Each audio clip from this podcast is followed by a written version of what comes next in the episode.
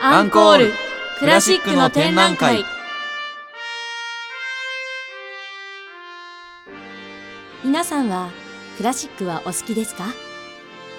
クラシックと聞くとなんだかお堅いなと考えているそこのあなた。この番組はそんなあなたにもクラシックがお好きなあなたにもとっておきの番組です。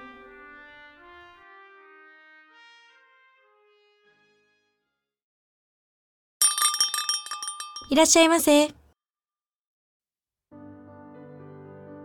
ここは音大出身のバーテンダーが営む都内のクラシックバー。クラシックバーといってもクラシック音楽に詳しい人ばかりが常連客ってわけでもなく、たまにピアノで歌う人がいたりいなかったり。僕はあんま見たことないけど。まあ人間生きてると人生いろいろ悩みがあるわけで。ねえねえ、萌ちゃん聞いてよ。この前さ、昼休みに湖のほとりでランチしてたんだよね。湖のほとりそりゃあずいぶんおしゃれな場所だねまあ正確には沼のほとりい沼と湖じゃだいぶ言葉の印象の差があると思うけど、やだからね、違くてね、あのおにぎりをそこで食ってたのよ。うんそしたらなんか後ろからバサーって音がしてさ。ああトンビにおにぎり取られちゃったの？いや違うって。ああよかったそれならなんでそんな不運連続になるのさ。でね、話を戻すと、後ろからバサーって音がして、沼の真ん中に白鳥が降り立ったんだよ。ああそれはすごい偶然だねそれもさ、すごい綺麗な白鳥でさ、その白鳥が降り立った瞬間、沼なのに湖に見えて、おにぎりがパイに見えてきたんだよね。そういうイマジネーション素敵しかもね、またすごいことがあってさ、耳を澄ませてたら、白鳥ボータン乗り場から、この曲が流れてきたんだよ。白鳥が降り立った瞬間に白鳥が流れて。これはもうね、パリの湖のほとりでランチする、イケてるパリオだったな。サン・サンスはフランスの作曲家だしねでさ、そんなことを感じながら白鳥を眺めてたら、白鳥がこっちに寄ってきたんだよね。ふーんだから俺、もしかしたらこいつ、魔女によって白鳥に姿を変えられたお姫様なんじゃないか。俺が助けてあげなきゃいけないんじゃないかって思ってさ。イマジネーション豊か。だからパイを片手にゆっくり近づいていったのよ。おにぎりね。そしたら何か言いたげにこっちを見てるんだよ。うん内田くんそれさ。あ？単におにぎり食べたかっただけだと思う。え？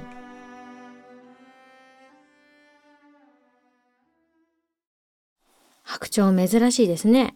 うん、見たことないですね、僕は。あ本当ですか？あ 本物は見たことないです。えー、私それこそ沼？沼？沼？の方に行った時に、白鳥がええあの後ろから。釣りをしてる人のうん。あの釣った魚を狙ってるのを見たことがある。で気づいてなくてうん釣りしてるとなんかすごい楽しそうに釣りしてて、はいはいはいそれをなんか後ろから取ったろ取ったろって狙ってる白鳥を見たことがあります。へえ。そうまあこのね今回は「白鳥」っていう曲なんですけども、えっとこのあのー白鳥を作曲したサン・サンスは、えっと、うんロマン派の作曲家ですね。はいはい。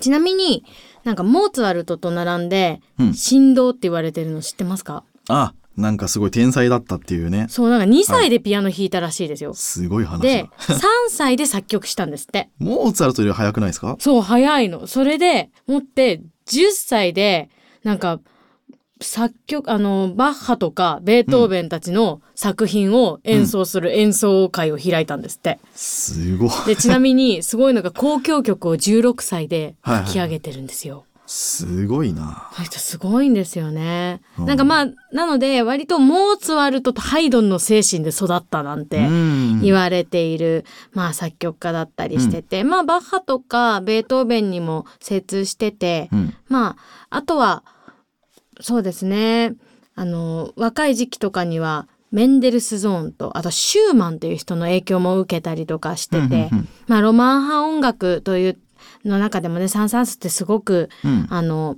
まあ、極めて重要な作曲家でもあるかないと思いますね。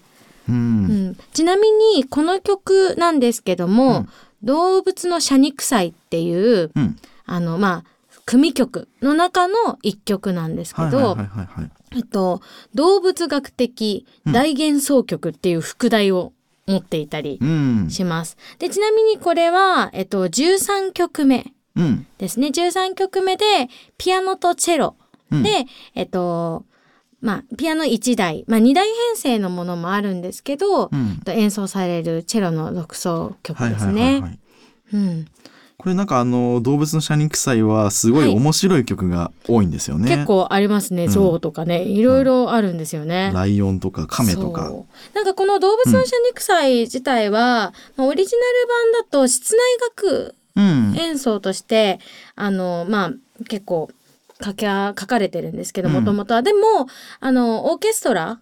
で演奏する。まあ室内楽だとちょっとあの普通室内楽とオーケストラってじゃあ何違うの室内で演奏するじゃんっていう方もうん。多いと思うんですけど、オーケストラだと編成がすごく大きいんです。人数もはいはいはい。うん大きいんですけど室内楽楽団とかだとちょっと編成というか人数が少なくなってるんですよね。うん。基本的にはこの室内楽の、まあ、楽団で演奏するようにはいはいはい。書かれた曲ではあるんですけど、うん。そう。でだけどやっぱりまああのオーケストラで演奏したりとかうん。する場合も多いっていうのがありますね。うん。うん、ちなみになんかプロコフィエフのうん「ピーターと狼」とか知ってます、あ知らないですね。なんかうプロコフィエフが書いた「ピーターと狼」っていうのとか、あとはブリテングレートブリテンが書いた。青春青少年のための還元楽入門っていうのがあるんですけど、それと並んで子供向けの還元楽曲。とされてるんですね。でその人気がある、まあ、一つの理由としては、まあ、自由な物語を加えたりとかできるっていうところがあって、うんうんあの人気がある。なのでね内田くんも 自由にねはいはいはい。うん、あの白鳥があの、ま、魔女に変えられたお姫様だって 言ってましたけど、はい。まあ、そういういろんな気分にこうね、うんできるっていう、まあ、想像力をイマジネーションをこうかきたててあうんの聴ける曲っていうのが、まあ、この曲のいいところだったりしますようね。ん。うん、だからあのサンサーズがこう、はい。いろいろ期待されてたりして、うん。いろいろ仕事とかをやってる合間にこうん。うちょっと、なんていうんですかね気分転換みたいなので作り始めたっていうのがねなんか聞いたことありますけど。うんうんだからそういった意味でお遊び的な要素とかも結構あったりとか、うん。うんなんかあのー同じやつでもはい。亀とかうん。は、あのオッフェンバックのあの、うん。天国と地獄のはいはい。細密をわざとゆっくりね入れて、うん。亀がノロマだよっていうのを入れて、なん。かパロディうん、してるのも結構面白かったり。ちょっとオマージュっぽいようなそうなんですよね。先輩の曲を勝手にね、うん。使っちゃうっていうねなんかそこもね素敵ですよね。うん。そう他のねゾウとかでもベルリオーズの曲を使ってたり、うん。うんあのメンデルスゾーンの曲を使ってたりとかうん。して、あと何番だっけ、えー、12番の曲か。はいはい。えー化石っていう曲があるんですけど、はい。これはあのー化石まあ自分の昔の曲をのフレーズを入れてるんですね。うん。でつまりあの自分のことはもう古いというあの風刺みたいな形で自虐的なこうことを言ってやってるっていう。ななんかこの人はあの非常に知的にこう構成構築するようなタイプのうん。作曲家で時代的にはロマン派だからロマン派の人たちってうんこう自分の感情をもっと出してやりたいことをバンと前前面に出すっていううん。タイプの、あのー作曲家が多かったわけですよね。うんうん。その中でこのサン・サンスっていうのはまあどっちかというと職人的なその第三者的にうん。俯瞰して作曲をするっていうタイプとあとうん古典派のその影響が強かったっていうのもあってうん。かなりその昔っぽいうん。だ悪く言えば古臭い音楽っていうふうに言われてたんですよね、うん周りの人たちに。。で揶揄されたことも含めて自分のことを化石だっていうことでなんか引用してやってるっていうのがあってなかなか風刺の効いてうんうん。あれですよね。サン・サンス自体はね、すごくなんか美学的なこの作曲をうん。すごいするなっていうの、まあまあ和声的なところもそうですし、はい旋律とか、あとこの、まあ、展開もさっき言ったようにちょっと古典的なこう展開がうん。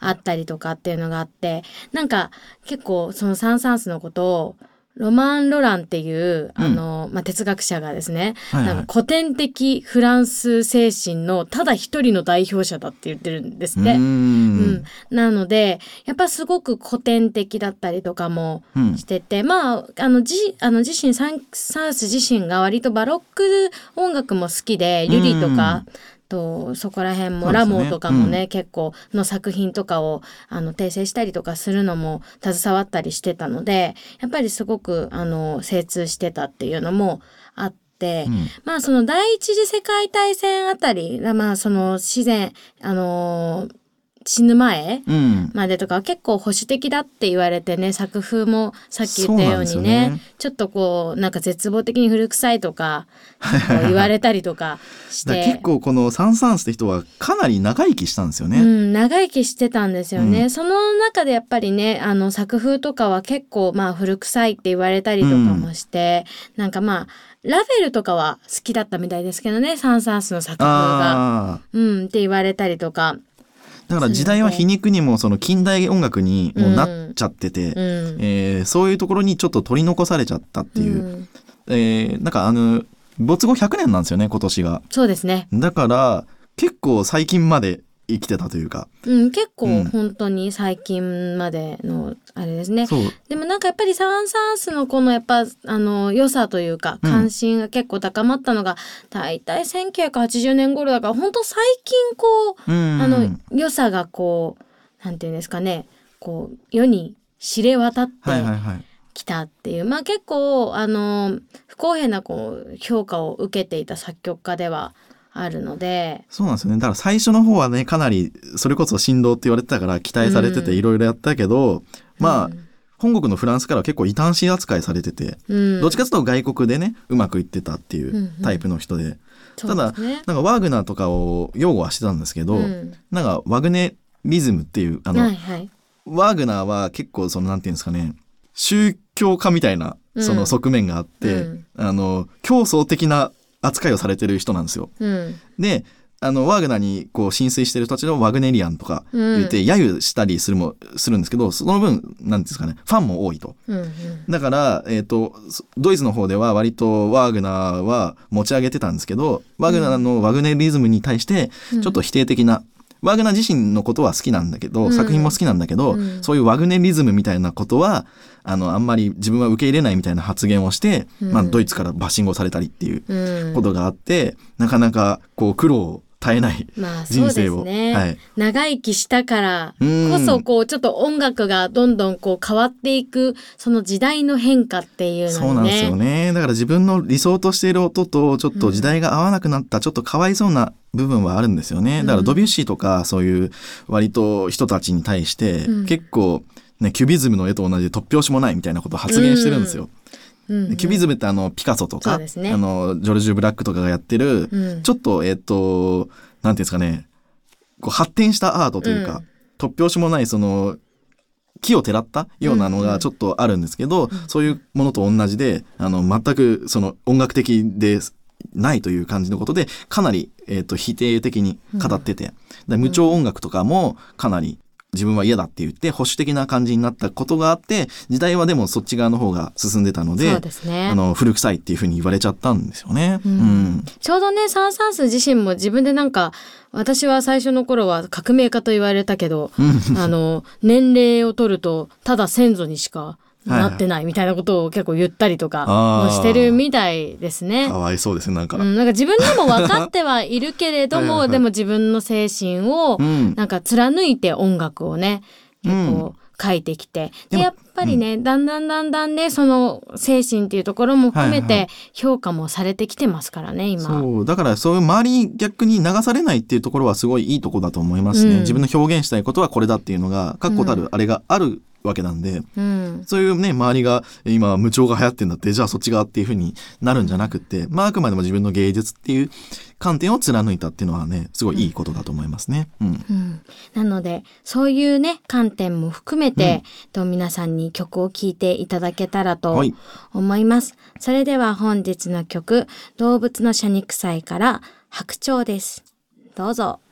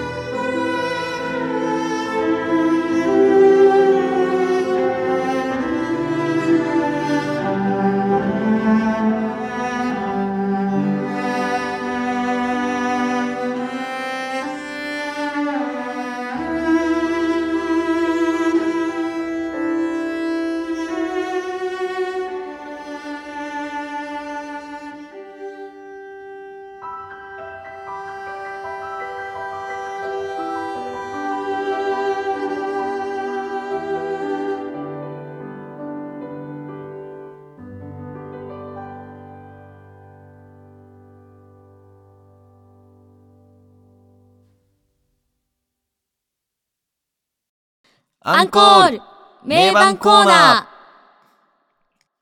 はい、ということで、えー次は名盤のコーナーですね。そうですね。はい。まあ、これね、あの、ピアノとチェロだけなので、うん。かなり、あの、チェリストに惹かれるってう。いうんなんか特殊な立ち位置なんですよね。組曲なので、あの、室内楽でオーケストラでやってる全体がいいっていう CD もあれば、うんチェリストが、あの、取り上げるっていう意味合いで、この曲だけを取り上げるみたいなうん。ので、聴き方もちょっとね、若干違ってくるんですよね。うんうんうん。だからあの僕はちょっと今回はチェリストの視点であの、まあ、総合でね動物のシャニクサイ全体の中でこれがいいって話じゃないので、はいちょっとなかなか難しいんですけど、うんうん。やっぱりあのいろんなチェリストが、えっと、演奏してるんですけどうんあの僕のおすすめはやっぱり、えっと、ちょっと古いんですけど、うん。1928年の映像なおので。えっと、パブロ・カザルスさんの、えっと、あと、ピアノがニコライ・メドニコフかな？うん。音質的にはちょっとやっぱり古いうんレコードの時代のやつかな？うんなんで、かなり音質もジャージャーいってるんですけど、チェロのね、響きがすごい豊かでいいんですようね。んでもやっぱチェロってね、うん。すごく響きが豊かな楽器なので、はいはいはい。こういうちょっとこうレガートって言ってこうつなげてね、演奏するような曲っていうのはすごく生きますよね。そうなんですようね。ん。なかなかだから、こう、チェロで、まあ、チェロ独奏の曲もありますけど、うん。こういう形って結構珍しくて、確かに。うん、だからやるチェリストの人は結構取り上げることは多いのかなと、うんやっぱりまあ昔の演奏だけどいいものはいいんで、うんうん。うんそういう感じですね。うんうん。あとそうですね。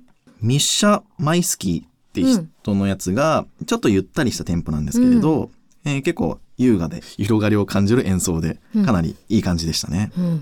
あと女性のチェリストでジャクリーヌ・デュプレって人が、うん。音質がねちょっといまいちなんですけど、うん。割と力強さもあの感じる、うん。でちょっと変わってるんですけどハープとの演奏なんですよ。あいいですね。うんなんかそういうのもいいですね。うんあとはですねえうん。っと、まあ、僕の好きなねロトスコポービッチとかはちょっと弾いてなかったっぽいんですよね、うん探したんですけどね、やっぱねチェリストによってもね、うん。この曲は弾く人と弾かない人が分かれますよね。うん。すごくまあ割とチェロってすごく優雅でこういうまあレガートっていうさっき言ったようなつなげる方、あのまあ手法が、うん。あの主だと思われがちなんですけど、はい結構歯切れのいい曲とか、うん。あとテンポ感速い曲とかもいっぱいあったりうん。するから、やっぱそういうのが得意な人とかだとなかなかこの曲弾いてなかったりとか。そうですね。優雅でこう流れでこれもあまり解釈の幅がほぼほぼないんですよ、うん。だからみんなやっても大体やっぱりいい感じにはなるんですよでうんうん。特殊な変な弾き方って、うん。先ほど言ったそのパブロ・カザルスの方がどっちかというと、えっと、印象がちょっと変わってる感じで、それ以外の人ってまあ割とこうストレートで聞きやすいのがやっぱり多いので、うん。あとまああんま僕聞いてこなかったんですけどヨーヨーマはああヨーヨーマ。なななんだかんだ良かったですね。うん。うん。僕はあのいうなんていうんですか持ち上げられてる人 うーんって思っちゃう。どころですね。そうところはあるんですけど、うん。まあそういうのも食してちょっとあの冷静な目耳で聞こうかなと思ったら、うんあやっぱりすごいいいんだなっていうのを改めて感じてすいませんちょっと無視してたんですけどすいませんって感じでした。そうなんですね。そうでしたね。はい。うん、なんか割とあのまあチェリストとかを上げると、うん。この曲ってまあキリがないかなと思うんですけど、はいはいはい。私名盤というよりもちょっとどうしても皆さんに見てほしいのがあって、うん。なんかこれあのまあ白鳥っていうとその、うん。まあピョートル・サイコチャイコフスキーのはい「白鳥の湖」とかをちょっとイメージされる方が多いと思うんですけど、まあ、それにはちょっとそれとは違くって、まあ、あのこの曲はすごく、まあ、優雅なうん。白鳥っていうところがあるんですけどこれあのバレエで「瀕死の白鳥」っていううん。タイトルで一つ作ってる一曲この曲4分間のうん。この曲だけのためのバレエがあって。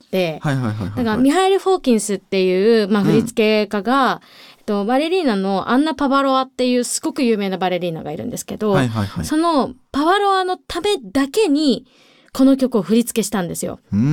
で、まあ、パパロアは4000回ぐらい演じてるんです、この曲、この作品だけを。すごいですね。そう、4000 4000回。いろんなところでやってうんい。て、まあ、そのストーリーがまたやっぱこの自由なね、物語を加えて、うん。っていうところを、まあ、その発想させる、まあ、イマジネーションをっていうのをさっきあの曲の前でも話したと思うんですけど、うん。まあ、そのストーリーが湖にその浮かんでるその一匹のね白鳥が、はいはいと生きようと、まあ、もがいたりとかうんして、結局その4分間の作品の中で息を絶えていく。最後の最後では白鳥が死んでしまう。うんっていうのがあのストーリーとしてなっていて、もう本当にこの曲だけのためにまあ言ってしまうとあのその作品をなぜ、まあ、ミハイル・フォーキンスが作ったかっていうとチャイコフスキーのそのバレエ組曲の「白鳥の湖うん。を」あの見てまあそれで、まあ、影響をうんまあ受けたりとかしてこの曲でパパロアに踊ってほしいって言って一曲白鳥を、うんうん、つけたりとかしていて、うん。そう。でそのまあ言ってしまうと「白鳥の湖の今」その後の振り付けだったりとか、うん。あのにもすごくあの影響を与えている作品なんですよね。そう。でこれも、えっと、初演が1905年のサンクトペテルブルクなんですけど、はいはい。まあ言ってしまうとこの時代にあのサン・サンスは生きてうん。いるんですよね。っていうその時にアンナ・パパロアが初演した映像がちなみにちゃんと残ってるんですよ。はいはいはいはい。そこから初演してあの4,000回演じてる映像が残ってるのでう、ん。もうちょっとこれはもう見てほしい。へえ。そう。面白そうですね。そう。なんかバレエがつくってあんまり思わないじゃないですか。うん。だけどそのバレエがついているっていうパパロアのその白鳥はねもうねなんかもうこの4分間でこのストーリーが完結するんだっていうなんかちょっとこうなるのでぜひ見てほしい一曲、うん、かなっていう。まあ名盤として言うならば、私はこれをあげたい。ちょっと変わり種ですね。変わり種ですね。というのがありますね。ん。うん。他になんか好きなのとかありました？そうですね。やっぱりでも、ヨヨマはすごく、うん。まあ、王道というか、まあ、その、素晴らしいってやっぱこうね、称えられてるっていうのもありますし、すごい好きだなと。表現力がねやっぱねちょっと違いましたうん、ねやっぱちょっと他の人とは違う、こうなんかこう、なん、なんて言ったらいいんですかね。うんちょっとこう哀愁もあったりとか。そうですねそのんなんかなんていうんですかね円熟味を増したその表現力があって、うん。ちょっと若手の人もねあの聞いてみたんですけどあのステファン・ハウザーさんとかは、まあ、19歳の頃、うん。まあまあ若いのになかなかいい演奏とかしてたんですけど、うん。ゴーディエ・カピュソンとかは、うん。あの MV があの白鳥やってる MV がうんうんうん。YouTube でも見れるんで、まあ見てほしいんですけど、うん。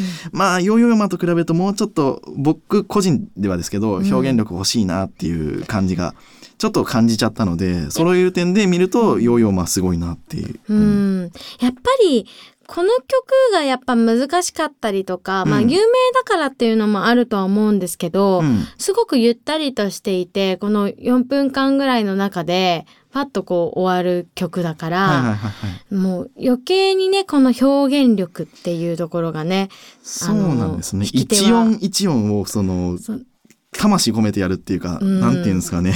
そこがね、やっぱりこう魂込めてる演奏にやっぱ惹かれる曲ではありますよね。そうなんですようん、ね。そうなんか一音一音の重厚感というか割とさらっと弾いちゃう人も多いので、ううん。んなのでそういうのもねこうあの聞きながらねぜひ皆さんも聞き比べをね、していただけたらそう割とねチェロってねそんなに多分皆さん一般的な感じでは聞く機会が少ないと思うので、うん。チェロって結構ね響きはいいんですよ。やっぱりさっきも言いましたけどね。うん。うん、だからね結構ねこういうチェロのソロ曲あの、聞いて多分いいなって思う人多いと思うので、うん。いろんなの聞いてもらいたいですね。うん、ぜひ聞いてください。